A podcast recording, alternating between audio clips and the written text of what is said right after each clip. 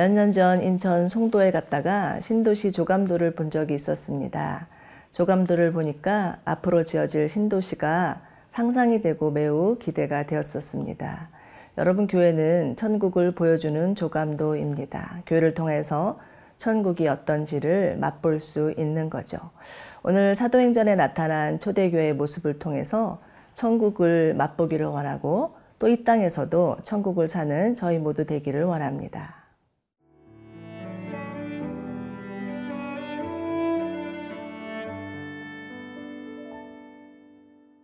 사도행전 2장 37절에서 47절 말씀입니다. 그들이 이 말을 듣고 마음에 찔려 베드로와 다른 사도들에게 물어 이르되 형제들아 우리가 어찌할꼬 하거늘 베드로가 이르되 너희가 회개하여 각각 예수 그리스도의 이름으로 세례를 받고 죄 사함을 받으라 그리하면 성령의 선물을 받으리니 이 약속은 너희와 너희 자녀와 모든 먼데 사람 곧 주 우리 하나님이 얼마든지 부르시는 자들에게 하신 것이라 하고 또 여러 말로 확증하며 권하여 이르되 너희가 이 패역한 세대에서 구원을 받으라 하니 그 말을 받은 사람들은 세례를 받음에 이날에 신도의 수가 삼천이나 더하더라. 그들이 사도의 가르침을 받아 서로 교제하고 떡을 떼며 오로지 기도하기를 힘쓰니라. 사람마다 두려워하는데 사도들로 말미암아 기사와 표적이 많이 나타나니 믿는 사람이 다 함께 있어 모든 물건을 서로 통용하고 또 재산과 소유를 팔아 각 사람의 필요를 따라 나눠주며 날마다 마음을 같이하여 성전에 모이기를 힘쓰고 집에서 떡을 떼며 기쁨과 순전한 마음으로 음식을 먹고 하나님을 찬미하며 또 온 백성에게 칭송을 받으니 주께서 구원받는 사람을 날마다 더하게 하시니라. 이제 베드로 어, 첫 설교의 결론은 어제 큐티의 말씀인데요. 너희가 십자가에 못 박은 이 예수를 하나님이 주와 그리스도 되게 하셨느니라 였습니다. 베드로가 이처럼 그들의 죄를 지적하자 이를 듣던 이스라엘 사람들은 큰 충격에 빠집니다. 37절인데요. 그들이 이 말을 듣고 마음에 찔려 베드로와 다른 사도들에게 물어 이르되 형제들아 우리가 어찌할꼬 하거늘 여기서 찔려라는 단어는 때리다, 격하게 찔러 관통시키다 라는 뜻입니다. 하나님의 말씀이 임하니 자신들의 죄가 무엇인지 깨닫게 되고 양심의 큰 가책을 느끼게 된 것이죠. 히브리서 4장 12절에서는 하나님의 말씀은 살았고 운동력이 있어 좌에 날선 어떤 검보다도 예리하여 혼과 영과 관절과 골수를 찔러 쪼개기까지 하며 또 마음과 생각을 감찰하나니라고 합니다. 이처럼 하나님의 말씀은 사람들의 마음을 찌르고 쪼개고 마음속에 있는 생각까지도 꿰뚫습니다. 말씀을 듣기 전에는 자신이 죄인 줄 몰랐는데 말씀을 듣다 보니 하나님 앞에 얼마나 큰 죄인인가가 깨달아지고 그동안 자신이 지은 죄가 생각나고 그래서 견딜 수 없어서 하나님 앞에 한없이 울었더니 아무것도 변한 것은 없는데 세상이 달라 보이더라. 아마 이런 간증들 들어보셨을 것입니다. 이것이야말로 하나님의 말씀의 능력이죠. 아마 여러분들도 이러한 경험들 하셨을 것입니다.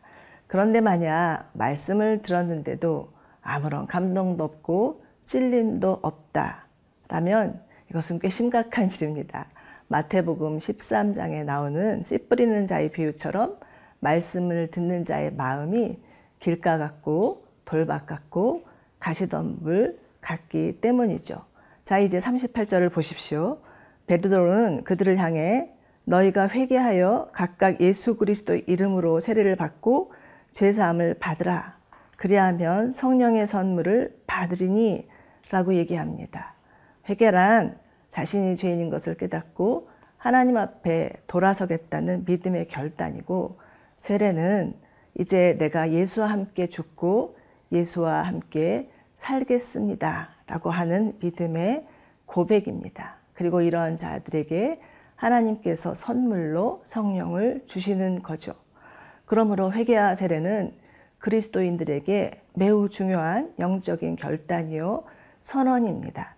자, 이제 말씀을 듣고 마음에 찔림을 받은 이스라엘 사람들 안에 회개의 역사가 일어나고 또 무려 3천 명이나 되는 자들이 세례를 받고 교회가 시작되었습니다. 정말이지 폭발적인 성령의 역사가 아닐 수 없습니다. 바라기는 우리 가운데도 이러한 회개의 역사가 일어나기를 소망합니다. 그래서 믿는 자의 수가 더해지고 세례받고 성령 맞는 교회 공동체가 더욱 세워지기를 소망합니다. 그래서 이러한 교회를 통해서 하나님 나라가 이루어지기를 바라보며 구하는 저희 모두 되기를 원합니다.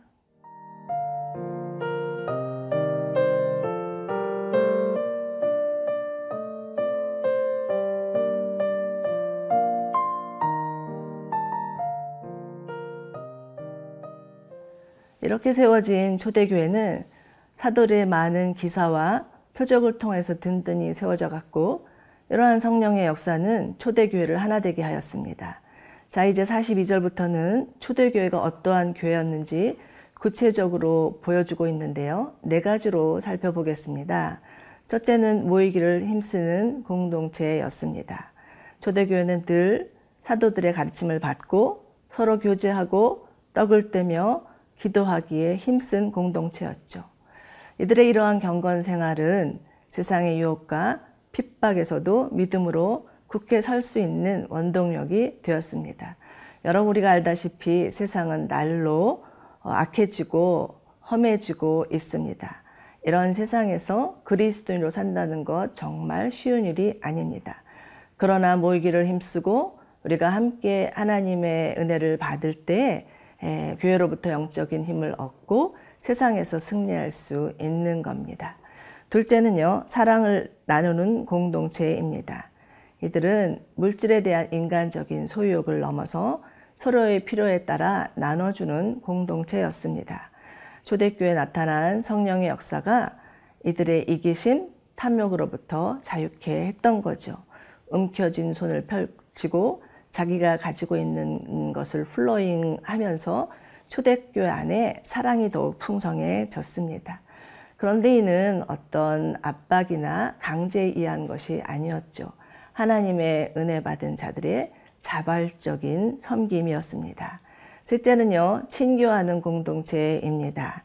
이들은 마음을 같이해서 성전에 모이기를 힘쓸 뿐만 아니라 집을 개방해서 함께 식탁의 교제를 나누었습니다. 흔히 교회를 밥상 공동체라는 말을 하기도 하죠. 우리는 이를 통해서 주 안에서 한 가족임을 깨닫게 되는 것입니다. 그리고 무엇보다 초대교회는 차고 넘치는 하나님의 은혜로 인하여서 하나님을 예배하는 예배 공동체였습니다. 여러분, 위에 세 가지 모이기를 힘쓰고 또 서로 나누고 친교하는 것은 교회가 아닌 세상에서도 있을 수 있는 일입니다. 그렇지만 교회가 세상과 다른 것이 있다면 하나님을 예배하는 예배 공동체라는 것입니다. 47절을 보십시오. 하나님을 찬미하여 또 온 백성에게 칭송을 받으니 주께서 구원 만든 사람을 날마다 더하게 하시니라.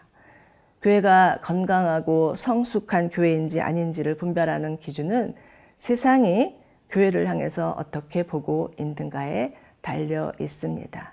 만약 예, 건강하고 성숙한 교회라면 세상으로부터 칭찬을 받을 것이지만 만약 그렇지 않은 교회라면 세상의 지탄과 비난을 받을 수 있습니다. 여러분 세상은 예, 우리를 향해서 복음을 말하지 말고 복음을 보여달라고 합니다. 우리 모두 예, 복음을 말하는 자에 그치는 것이 아니라 복음대로 살아내는 자들이 되기를 소망합니다. 그래서 어, 세상 가운데 참으로 예수 그리스도가 누구 있지? 교회 공동체가 세상과 구별된 거룩하고 아름답고 존귀한 공동체인지를 보여주는 자들이 되기를 원합니다. 그래서 교회가 정말 이 땅 가운데 예수의 증인으로 살아갈 때 수많은 사람들이 더 하나님 앞에 돌아오고 세례받고 성령 받는 은혜가 넘칠 줄로 믿습니다. 함께 기도하시겠습니다. 좋으신 하나님, 참으로 교회를 하나님의 성령 받은 공동체로 불러주신 것 감사합니다.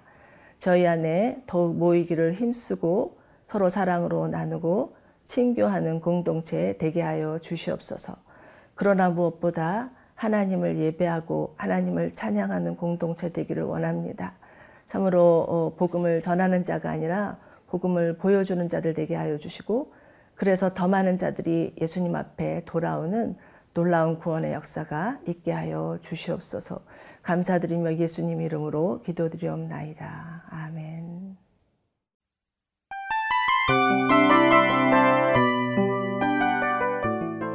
이 프로그램은 청취자 여러분의 소중한 후원으로 제작됩니다.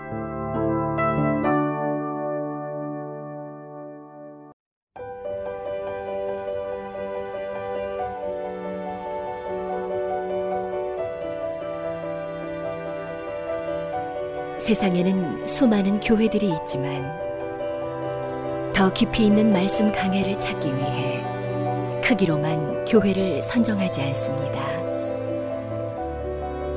보다 좋은 영적 콘텐츠를 더 많이 나누기 위해 방송비를 받지 않습니다. 1년 365일 복음만 전하고 싶어서 우리는 광고를 하지 않습니다.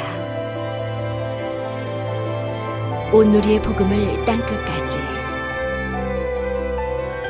CGN TV와 함께 땅끝 선교사가 되주세요.